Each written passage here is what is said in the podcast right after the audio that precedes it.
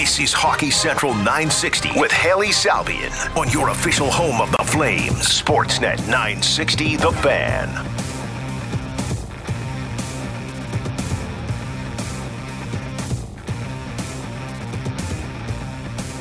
All right, everybody, welcome into this Wednesday edition of Hockey Central 960. Hailey Salvian here with you for the next hour. Was off yesterday, so we didn't have our regular Tuesday programming. It was my dog's birthday, so I was not available. We had to get him some chicken nuggets, little pup cup, lots of walks, was very, very busy.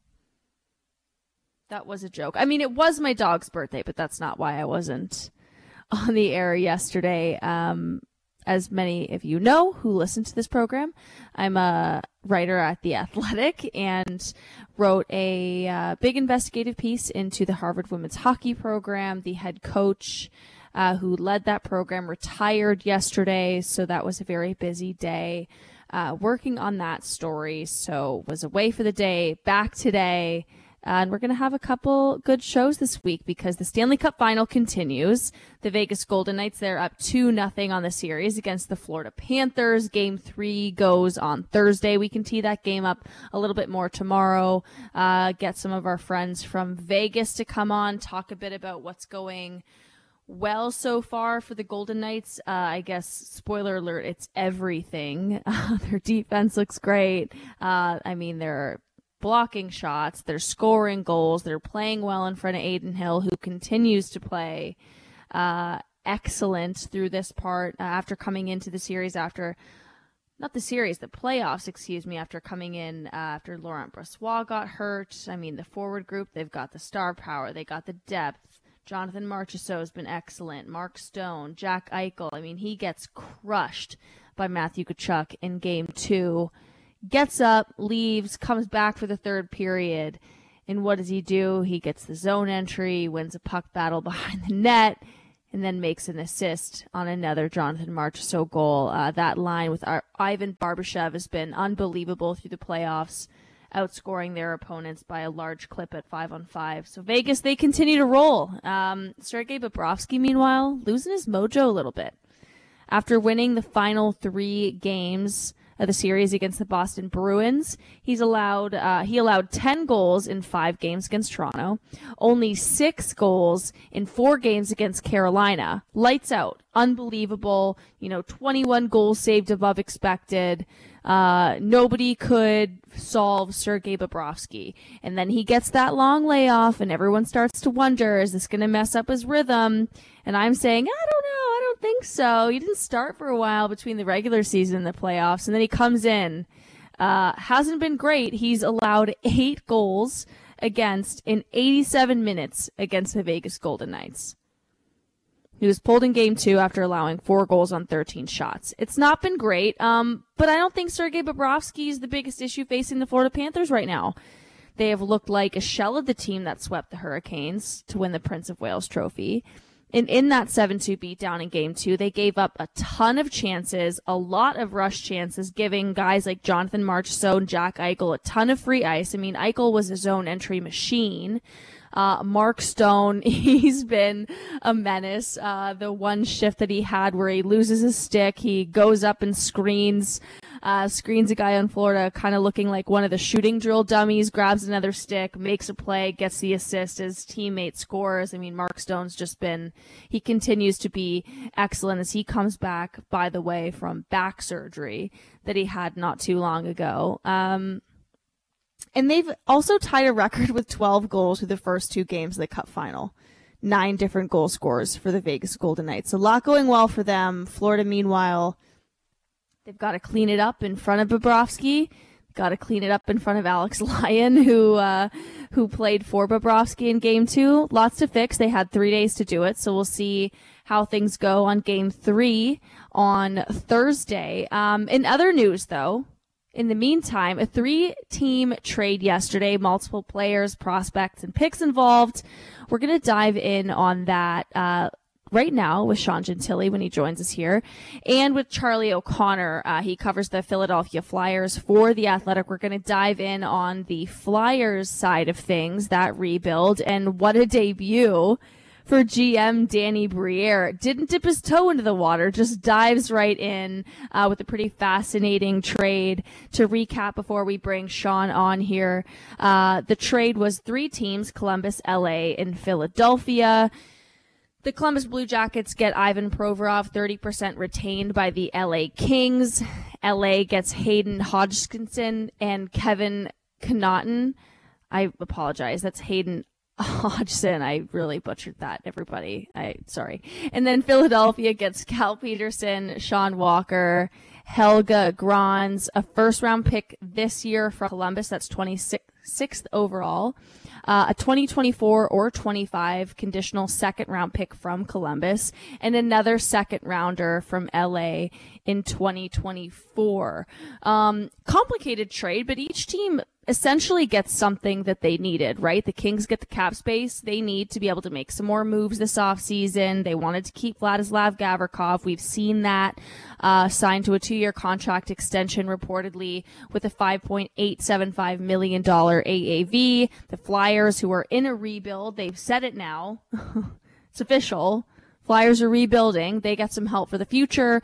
And the Blue Jackets, meanwhile, get to revamp a decor that was terrible last season. And regardless of how you feel about Provorov, it's bound to be better with Provorov and Zach healthy on that blue line. So everyone checks a couple boxes. Things look pretty good, but let's dive in. We've got some. We'll evaluate this trade with Sean Gentille, senior national writer at the Athletic. He joins us now on the Atlas Pizza Guest Hotline.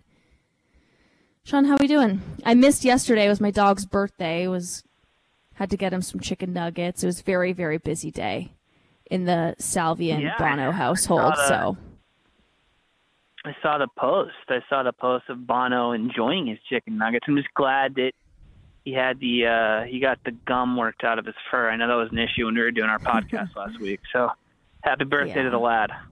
yeah, he's six, so I don't want to talk about it any further. No more comments or questions at this time. Okay. He's getting old. It's all right. But there's a trade yesterday, other than Bono's birthday. Three team trade. Flyers get Cal Petersen, Sean Walker, first round pick, second round pick, and then another second that could be in 2024 or 2025. It's conditional.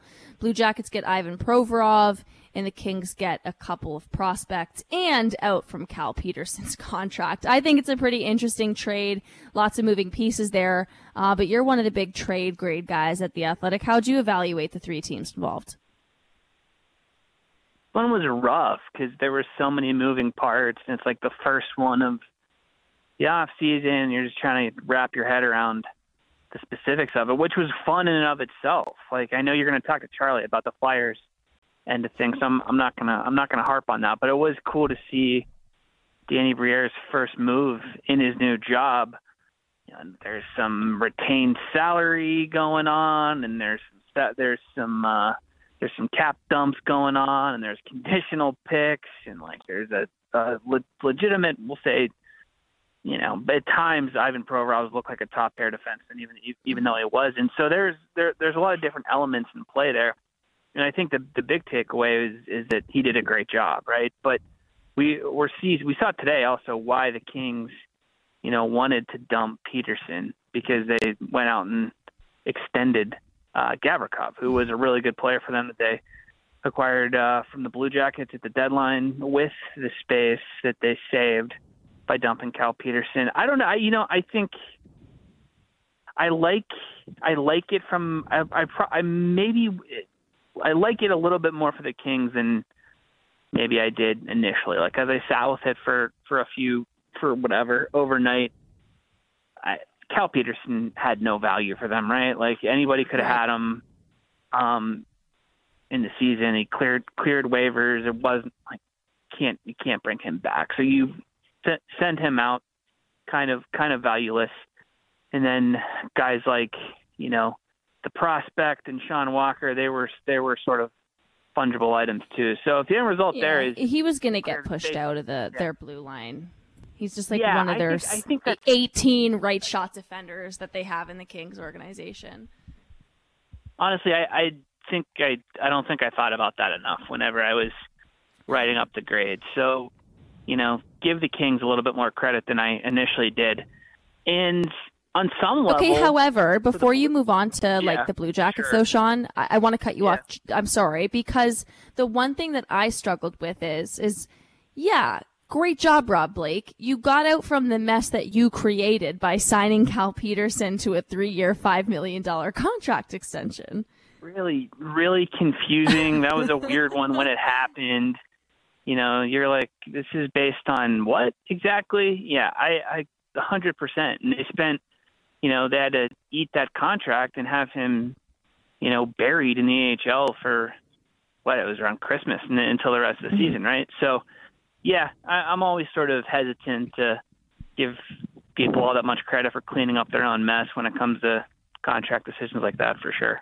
Um, on the Blue Jackets end of things, like on paper, Ivan Provorov at 4.8 or whatever it is after LA retains their chunk of the salary, that's not a bad. It could be worse, right? Him playing at that number in a second pair role behind uh, Werenski, it it makes sense on some level. I just don't like the direction that things are going uh, there in general, right? I, I think I think that's kind of part of it, and I think that sort of manifested itself in in the grade I gave him because I think I think I I think I might have given him a C plus or a C minus or something because it's like I get it. You got to try out. You got to try and win games, and Jarmo Kekalainen is under a lot of pressure to get stuff done. And the calculus for the franchise changed last year whenever Johnny Gaudreau signed there, right? You go, you kind of m- m- move things up a couple years, right? You you ramp it up. Sure. I understand, but man, I Metro Division truly awful last year, even though they were pretty banged up and, and had a had a brutal defensive corps. I I, I get it, but man, I, I just generally don't like the direction of that franchise overall. So I think that, I think that kind of was borne out in, in the grade I gave them. You've got to assume that Kekalainen's under quite a bit of pressure to get things right this off season. He's got. I mean, he goes first off. He goes out and adds like a big, you know, a big name player yesterday for one. Also, he's hiring Matt. He's hiring Mike Babcock. He, uh, which is another. You're using up some chips on that one in in some regard. And then you look at what he did last season with Gaudreau, and you, you end up ex- extending Laine and costing yourself all of your Bjorkstrand for no reason other than you weren't prepared to, you know, move into win now mode once Johnny Gaudreau chose the team. I, I think, I think there's, uh, it's a fascinating situation there. I'll say that because, you know, at times last year it seemed like they were surprised that Johnny Gaudreau chose them as like the Flames were, right? Because they're that or that roster and that organization really wasn't tailor made to add, you know, a 29 or 30 year old star, and now it seems like they're trying to fix it after the fact, and I, I'm just I'm just not down with it. Yeah, a lot going on in Columbus and in Philly. As I mentioned, we'll talk a bit about that more with Charlie O'Connor. But I thought it was interesting to see Danny Briere dive in in this way when the Flyers had when they announced their kind of new front office. And it's Danny Briere, he's the GM, and Keith Jones uh, is going to be the president of hockey ops, and John Tortorella is going to play a role in the hockey ops decisions. There's questions of like, how, how's this going to look, and what's Danny Briere going to be like as a GM? I mean, it's very clear now that the rebuild is on in Philly, and Briere has shown some creativity early on in you know checking the boxes and getting things done. I mean, he gets a first round pick, he gets a couple prospects, and he gets you know potentially three more second rounders seems like Philly comes out the the Philadelphia rebuild at the very mm-hmm. least comes out as a winner of this trade. Yeah, Briere told us what he was going to do, and then he went out and did it. Right? That's what he said when he got hired. You know, there might be some pain. We need to rebuild. We need to add talent to the organization. Like whatever, uh, whatever the exact phrasing was. You know, we knew that this was coming, and then he went out and acted upon it pretty quickly. And he said again yesterday too at the at, at his presser, he was like, "We're still open for business." He's he's saying again like, let's go. You want you want my guys make an offer, and we'll try to work something out. And you know, I, I don't. It it feels it feels surprising, but it probably shouldn't.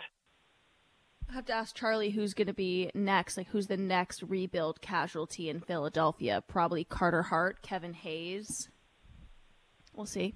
It seems like moving on. I mean, yeah, it seems like a lot of yeah, it seems like a lot of the dialogue today surrounded surrounded around Carter Hart, right? I mean, he's got a little bit more inherent value, I think, to other teams than a guy like a guy like Kevin Hayes does. But you know, we'll see.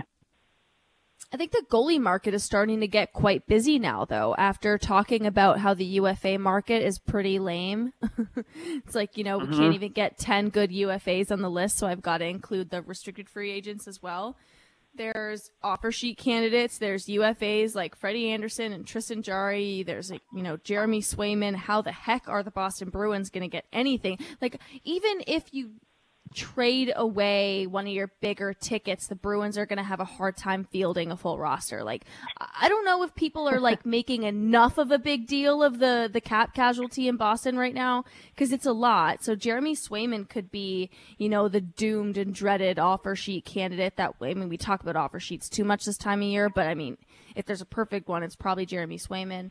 And then you've got all these trade candidates now, Connor Hellebuyck. um, John Gibson, then you throw Carter Hart into the mix. So I do wonder if he's how valuable he's going to be when we look at some of the more like proven assets at that position. I'm talking about somebody like Connor Hellebuyck more so than a Tristan Jarry in this case over Carter Hart, but I mean maybe maybe yeah. I'm wrong. Goalies are I don't even know what I'm I don't know what I'm talking about with goalies. I'm going to be honest. Nobody does. I, I mean I, I yeah, I mean I, I think the thing about Carter Hart is like he was pretty good last year it seemed like he righted the ship, and uh, he's he's still got an element of cost control to his game, and there aren't that many guys like that.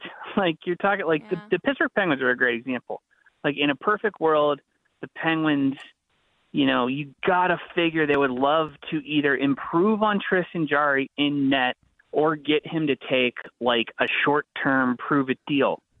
And there's no easy route for either of those things. He might be the best. He might be the best available goalie on the UFA market. A, and B, because of that fact, it's going to price him out of any kind of two-year prove-it deal after a year where he was, you know, injured, injured and pretty inconsistent, right? So, you know, the idea of a of a Carter Hart floating out there, you know, where he's, uh, you know, cost controlled and pretty good, I, I think I, I think it is interesting, and and it is an interesting wrinkle too you know part of the market is pretty soft.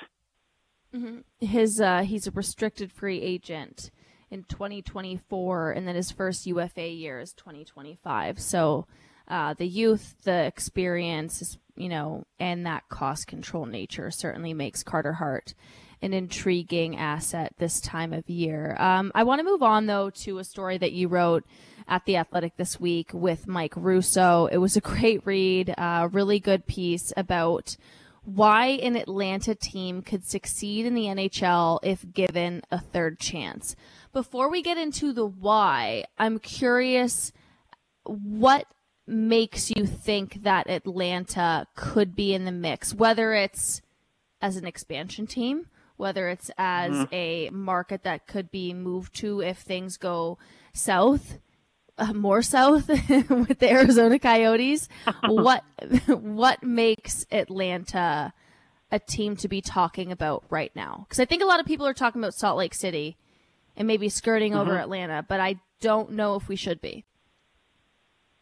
I think Salt Lake City is probably the leader in the clubhouse. If there were, if mm-hmm. there's one place like today, if if they would, you know, push came to shove and they wanted to move the Coyotes, you know, tomorrow or in nine months, then it's probably Salt Lake City. But there's something to be said for Atlanta too, because there's multiple groups there that that uh that want a team and that, and that are capitalized to the point where they can they can get pretty close. The the arena deal obviously is a little bit more complicated because you know there's two sites in the Atlanta area. Both of them are theoretical right now. One's a little bit farther along than the other, so who knows? But the big something that Atlanta has working in its favor, honestly, is that there is a solid sized a rink in Duluth, Georgia, where the ECHL team plays. You can fit probably 12 or 13,000 people there. So, as a temporary solution, I think that's probably, in a lot of ways, it's on par with whatever we're seeing from Salt Lake City for sure. Why uh why would it work this time around? Why would third times the charm work with an Atlanta Mm-hmm. hockey team? I think they finally figured out where the arena needs to be on on some level, and that's a that's a tough conversation to have because there's all sorts of socio-political elements to it, right? Because Atlanta is an outlier, or was and would be an outlier outlier among NHL cities because it's majority black, and that that in the United States is, you know, it's it it, it it's a it makes it different than than other places, right? Because because you're talking about marketing the sport toward toward black people that you know typ- typically isn't isn't uh, is, isn't marketed all that effectively, you know, in, in, in that area. So that's a comp- that's a complicating factor for sure. But regardless, I think there's been studies done and growth shown. I think in the northern suburbs of Atlanta enough to say like if there were a rink there, then you know it would be financially viable, right? That's that's the big thing. There's people there that want a team and the expansion rules or the expansion process in the NHL has changed to the point over the last 20 or 25 years where you know you know you- you're going to probably have a, a solid roster come, coming out of the draft. We've seen it from Vegas, we've seen it from Seattle. That certainly was not in place uh, back in '99 whenever when uh, whenever the Thrashers you know had their own inaugural season. So the idea of having a, a more competitive team, a be an ownership group that actually wants to own a team, not just have a team to get an arena deal done.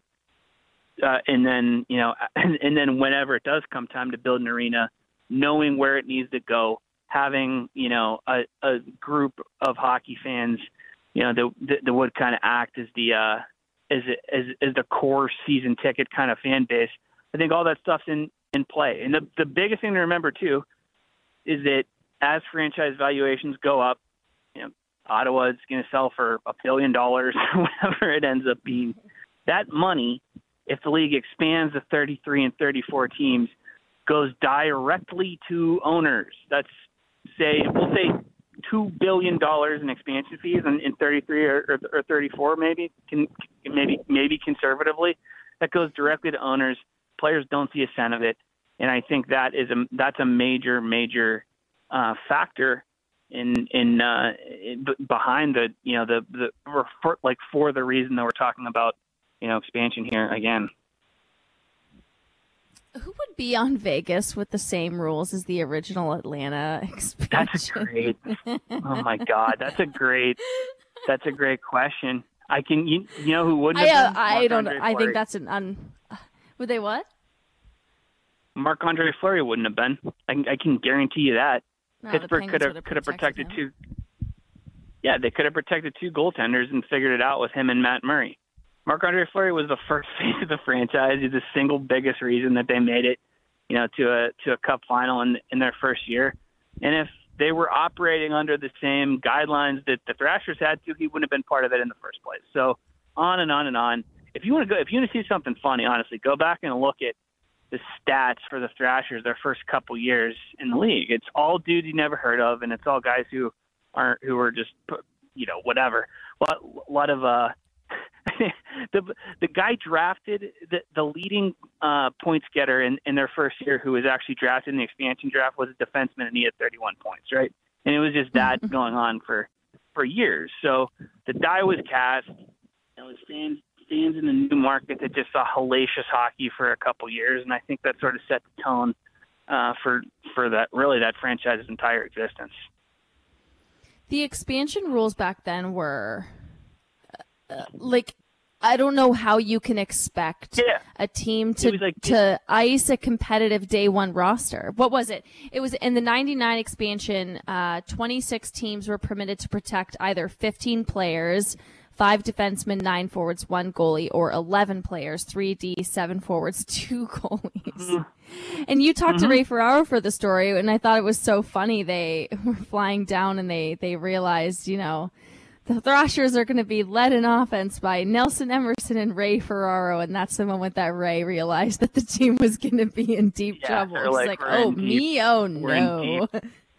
in deep trouble. Yeah, the the the uh, the draft process it was like punitive almost. You're like, are they Are they trying to punish these these these guys, these people, these owners for for for wanting an, an NHL team? It really was crazy. And now, you know, and I think expansion. a big part of that. Yep, and a big part of that, you know, the big reason that's changed is because, you know, there's a I know inflation and all that stuff, but Bill Foley paying 650 million the Kraken ownership pay, paying 700 or whatever it was, that's a big, big change from Ted Turner paying 80 for that team back in 1999. When people pay that much money, they expect immediate results, and the end result is, you know, uh, has been whatever two playoff caliber teams, straight, like straight out of the gate, pretty much. It'll be interesting to see how this process kind of continues. I know you had Marty Walsh on your episode, your Tuesday episode of the Athletic Hockey Show, and, and asked him point blank about the Arizona situation and how. And Bill Daly spoke about this as well. Like they're going to have to figure something out and it's going to have to be soon because NHL players need to be treated like NHL players and play in an NHL arena. Uh, so we're, I think it's going to be something to continue to watch this summer. What happens with the Coyotes? What happens with relocation or expansion with Salt Lake, with Atlanta? Seems like uh, there's a lot going on there. And we still have the Stanley Cup final going on. yeah, right. We're still playing actual hockey games. It's crazy. Forgot about that. It's a lot Game easier. I, I mean, going back to Arizona, it's like a lot easier if you're like Mullet Arena is all it's all fun and games when it's like oh there's there's an end in sight right where it's yeah. like in three years or four years there's going to be a big time big league arena uh, for the for those guys that playing and now that that's off the board I mean that's what that's what Marty Walsh said like the mindset changes right it's it's fun when you know that there's an end in sight and right now there isn't one. And Marty Walsh is the new uh, executive director of the NHLPA, of course, uh, was introduced in that role a couple months ago. Um, just a couple more minutes left with you, Sean, before we let you go, just because we were talking about the expansion rules and how Vegas is way better than the Atlanta mm-hmm. Thrashers were and when they were introduced in 1999. Um, Vegas, they're up 2 nothing on the Florida Panthers. Got to get your thoughts on the cup final so far. It's only been two games. They've had a couple days off. The Panthers have to kind of shift their focus, you know, get, get regain their composure. I would say get Sergei Bobrovsky's mojo back, uh, and then they have a couple games at home here. Game three uh, goes on Thursday night in uh, Sunrise. Uh, Vegas looks really hard to beat, though. Do you have a thought on the Cup final? I think all those things that we thought that we knew were going to have to, you know, those like unsustainable sort of things that were working for for Florida. There was Bobrovsky playing unbelievably, or you know Matthew Tkachuk scoring, you know, overtime goals every other night, after game stuff, stuff like that. right, like that stuff needed to keep happening because the stuff that was going on under the hood for Florida in terms of, you know, run of play and puck possession and all that stuff, it, it had kind of flipped over the last over the last couple rounds. And it shouldn't be that much of a surprise, right? Bobrovsky's looked normal. Tkachuk's been, you know, in the box more than he's been out of it for at, at points in, in the first two games. And the, the end result is, you know, Vegas looks like they have him outclassed. That's such a good lineup. It's such a deep lineup. there's so and there's so much star power at, at the top of it, particularly uh, per, particularly at, at forward. Man, I it's a tough. That's a tough ask if you have someone like Adin Hill who comes in and you know is playing significantly better than than his opponent, I I mean I'm not sure not sure what you're supposed to do with that. Yeah, they've been uh, great to watch, and was talking about the Mark Stone moment where he kind of looked like one of those shooting dummies, and then grabbed a new stick and assisted. assisted. That was he's perfect. That was like he's my favorite hockey player. I've jumped off the Matthew Tkachuk wagon. It's all I'm on Mark Stone now that was like veteran savvy too, because he didn't have a stick, but he knew he wanted to do something, so he didn't he didn't like stick his foot out or his hand out or whatever and try to block a shot. He went, yeah, he went shoot, he went shooting dummy mode. It was it was genius. he, he checked he checked every box. Stay safe out there, but also make it look like you're trying to trying to do something and, and, and make a difference. We we love it. Yeah, it's great stuff. Uh, thanks for doing this, Sean. We'll. Uh, I was going to say we'll have to do this again, but we won't. It's almost the end of the year. Maybe not. yeah, we'll yeah. see. Goodbye forever. Goodbye forever. See you later. talk to you on the show, the other show. There goes uh, Sean Gentille, senior national writer at The Athletic. He joined us there on the Atlas Pizza Guest Hotline, brought to you by Atlas Pizza and Sports Bar, using the same secret recipe since 1975. You can dine in at 6060 Memorial Drive Northeast. Takeout or delivery at 403 248 3344. Uh, so that's right. Game three of the Stanley Cup final goes on Thursday night. We can tee that matchup against the Florida Panthers a little bit more tomorrow ahead of that game. In the meantime, we're going to go to a quick break and then bring in Charlie O'Connor. He covers the Philadelphia Flyers for the Athletic and dive in a little bit more on that three team deal from yesterday between the Flyers, Kings, and Blue Jackets and what this means for the Flyers. Who's next? Carter Hart, Kevin Hayes. What else is uh, going to happen during this Flyers rebuild? That's all coming up next on Hockey Central and Sportsnet 960 The Fan. You're listening to Hockey Central 960 with Hailey Salvian on your home of the Flames, Sportsnet 960 The Fan. All right, Hockey Central continues here on Sportsnet 960. Still waiting for the Cup final to continue. Three days between game two and three. Game three will go on Thursday night between the Vegas Golden Knights and Florida Panthers. Vegas with a 2 nothing lead over Florida as the series shifts to Sunrise. We'll get you covered on that tomorrow here on the show. But for now, we're going to keep dissecting the three team trade from yesterday. Multiple players, prospects, picks involved between the Columbus Blue Jackets, LA Kings, and Philadelphia Flyers. To break it down some more, we're joined now by Charlie O'Connor. He covers the Philadelphia Flyers for The Athletic. He's here now on the Atlas Pizza Guest Hotline. Charlie, how are we doing today? Hey, thanks for uh, for having me. It was a pretty crazy day yesterday, so just still trying to uh, kind of take stock of everything and and where the uh, you know where the Flyers fall moving forward, going into what really is looking like a pretty big off season for them.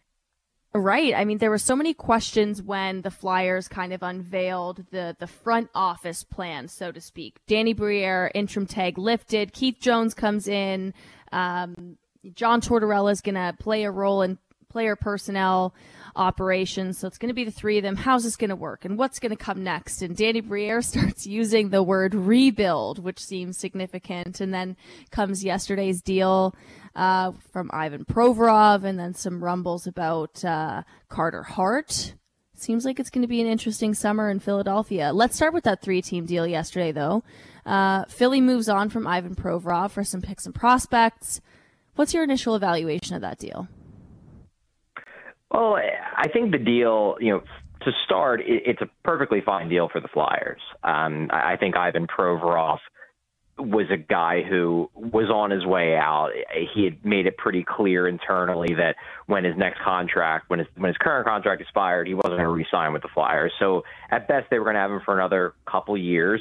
And really, he just didn't really fit at this point.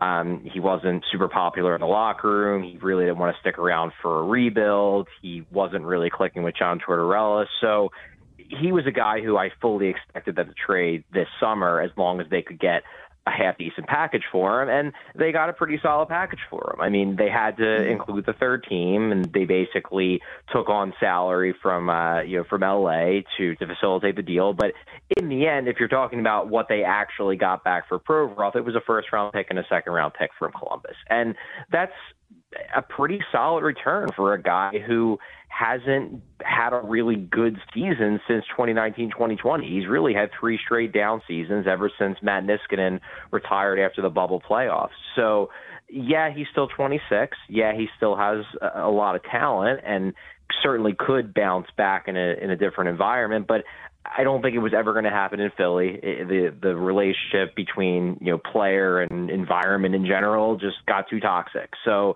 you get back a good package for him, and you did it in a way that allows you to to stockpile assets and proves that you are committed to this idea of a rebuild, which, as you said, Danny Briere has been talking about since he's taken the job. How significant is it the fact that Danny Briere is actually not just committing to a rebuild, but actually like saying the word? Because what was it under Chuck Fletcher? Um, they wouldn't say rebuild. Um, retool. Like he would not say the word rebuild. So now you get a GM who's just like, yeah, we're just going to call it like it is. And we're going to go out and do the things that's necessary to make this kind of next era of Flyers hockey better. And we're seeing early on the, the commitment and, and the action plan taking place. Seemed like a, a creative first move to, to bring in some, some picks and prospects for, for Danny Briere. It, it definitely was, and you know, going back to what you said about about Fletcher and uh, not being able to say the word rebuild. On one hand, you know, Chuck Fletcher could have done a much better job of communicating and articulating what the Flyers are trying to do. The famous words that he said were aggressive retool. That was what he said back in, I believe it was the, the end of January of 2022. That was received super well by the Flyers fan base. However, in his defense, and this is something that you have to understand when talking about the changes the Flyers have made recently, a big reason why he never said the word rebuild is because he wasn't allowed to say the word rebuild. Ownership had sure. not cleared him to say the word rebuild because they hadn't cleared him to rebuild. They still felt like this could be saved, and they kind of were just telling him, "You got to fix this. Find a way to fix this. We're not going to blow it up." Well, when Briere came in, he got the go ahead from the people above him to, you know, you can say the word rebuild and you can actually rebuild. So there's there's that aspect of it where like I'm not going to blame Fletcher too much for not saying rebuild because it wasn't allowed to. That said, the big thing that Fletcher never really showed that he could do as GM of the Flyers was be creative. You know, we go back to the last move or non-move that he he wasn't able to make before he was let go, which was not being able to trade James Van Riemsdyk at the trade deadline. And he basically said that, well, it couldn't have been done. No one wanted him. His cap it was too high. And the point I made was that, look, maybe you're right. Maybe Chuck Fletcher couldn't trade James Van Riemsdyk. Maybe there's absolutely nothing that he could have done. But you know, maybe a more creative GM would have found a way to do it. Maybe there was a way. Maybe it was just that Fletcher couldn't do it for reasons that he just wasn't capable of it. And I think with Briere, we're seeing in this trade, his very first trade, that he does have that creativity that I think Fletcher lacked. And that's not to say Briere is going to be an amazing GM. It's not to say that you know this this trade means that he's going to solve all the Flyers' problems. But at the very least, it shows that, you know, he was given a guy in Ivan Provorov coming off three straight down years – who everyone around the league knew wasn't super popular in that locker room, didn't have a good fit with the coach, and he was still able to get back a good return for him by being creative, by getting a third team involved that could retain salary on Provorov, by taking on some some assets from uh, from from the Kings to uh, to allow them to facilitate the deal. So, you know, is it a home run deal for the Flyers? No, it's it's a good deal. I wouldn't say it's it's a franchise changing deal, but it shows number one that they're actually rebuilding. You know that those weren't just words, and number two that Danny Briere just might have the kind of creativity that the Flyers are going to need to do this right. Do you think that almost sets a really nice baseline for some of the other pieces that the Flyers might be able to move out? This summer. Uh, you know, not to say that Carter Hart's going to get the exact same return, not to say that, you know, uh, Kevin Hayes is going to get the same return, but it seems like he kind of set his own, you know, really nice benchmark for for what the Flyers want to get if they're going to be moving pieces out this offseason. Yeah, and I think it also showed that that he's he's a serious negotiator and he's not the kind of person that you're going to be able to to fleece in a deal, which was a concern given the fact that Briere doesn't have a lot of NHL front office experience. Front office experience. He's he was never really a true assistant GM, so there was maybe some concerns of you know is he going to jump in and are all the other GMs going to take advantage of his uh, you know his lack of experience and and kind of rob him, and that's not what happened here. Now in terms terms of what he's going to get for other players on the trade market, you know, this I think is where that creativity comes into play because the guys they're trying to trade, you know, these aren't just, you know, put the put the name out, in the group chat and take the best offer when it comes to, to selling like a Kevin Hayes. You know, if he's going to trade Kevin Hayes, he's probably going to have to retain salary. He might have to take a player back. You know, I think – he can get value in terms of future assets back for Hayes, but it's not going to be as simple as just saying, "Hey, who wants three more years of you know 30 year old Kevin Hayes at seven million dollars a year. Like that's not going to happen. So if he's going to move Hayes, he's going to have to do it in a creative way. And you know, do I think he's going to get a first round pick back for Kevin Hayes? No, but maybe he can work a bigger trade to maximize the return. And you know, with Carter Hart, it's a little bit different because Carter Hart absolutely does have value around the league. He's a 24 year old, you know, pretty darn good goalie, not an elite goalie, but a pretty good goalie. So he's going to have value. Thing is, is that there really aren't a lot of comparables for trading a 24 year old above average goalie. So Briere is going to have to discover for himself what the market is. You know, at least with Provorov, you, you could look at guys like Ekholm, you could look at guys like like Hampus Lindholm and say, okay, that's the going rate for these types of players. With Hart, you really can't. So Briere is going to have to figure out this market on his own, which isn't easy. And again, the fact that he was able to creatively solve the Provorov problem, it's not apples to apples, but it, it inspires confidence that he also might be able to creatively, you know, shop Kevin Hayes and creatively maximize what he could potentially get back in a Carter Hart deal too.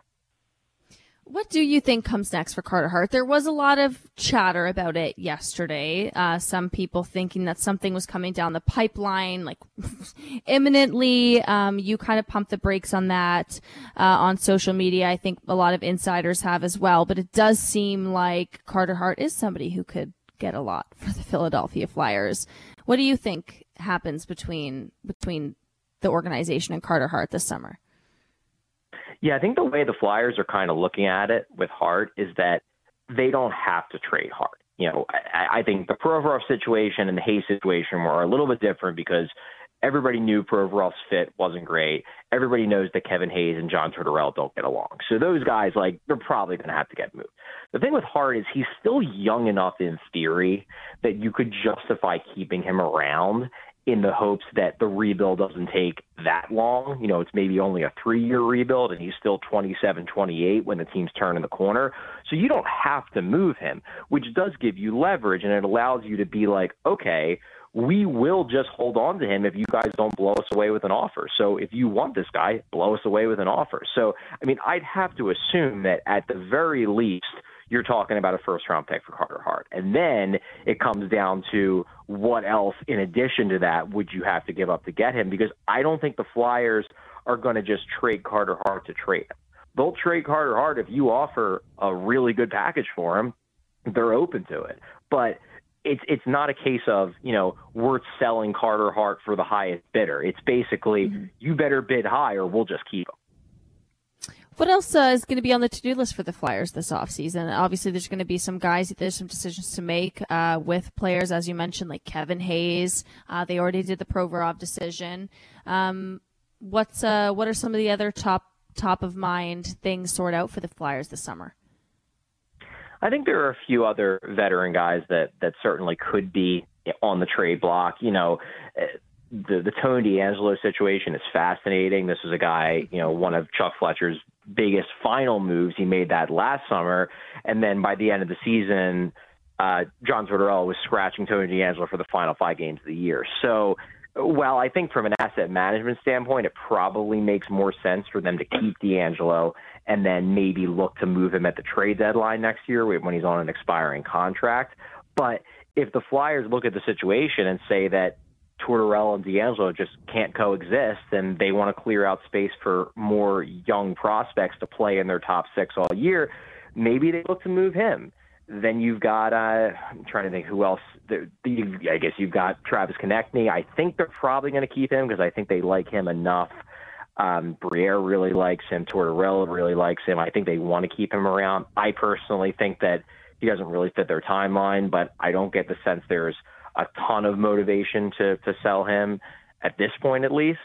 Um, and then from there, you also have to make decisions on some of some of your RFAs. You've got, you know, guys like uh, Noah Cates, guys like Morgan Frost, guys like Cam York. They're all restricted free agents this summer, and the Flyers are going to need to make decisions not in the sense that they're going to trade any of them. I wouldn't expect that, but they need to make decisions on whether any of those guys are guys they potentially look to go long term with with the goal of maybe overpaying them a little bit in the short term so that they're on good contracts for when hopefully the Flyers are coming out of their rebuild in three, four, five years.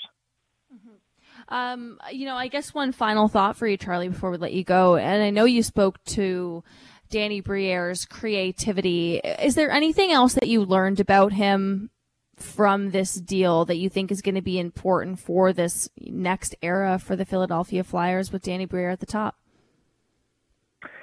Well, you know, one thing I think we definitely learned, and you kind of touched on it at the at the start of our conversation, is that he really is running the show because, you know, yeah, mm-hmm. they they implemented this uh, this triumvirate of leadership is what uh, Flyers, uh, Comcast Spectacor, the ownership, um, new chairman Dan Hilferty called it, um, of John Tortorella, the head coach, Danny Briere, the GM, and Keith Jones, the president of hockey operations. Well, this isn't to say that Keith Jones wasn't involved. Briere said that he was on the phone with with Jonesy four or five times a day in the days leading up to the trade, but the fact of the matter is that Keith Jones is still calling games on TNT for the Stanley Cup final right now. So, you know, if if Jones was was a president of hockey operations that really was the de facto GM, presumably they would have waited until he was no longer doing an entirely other job to do this trade.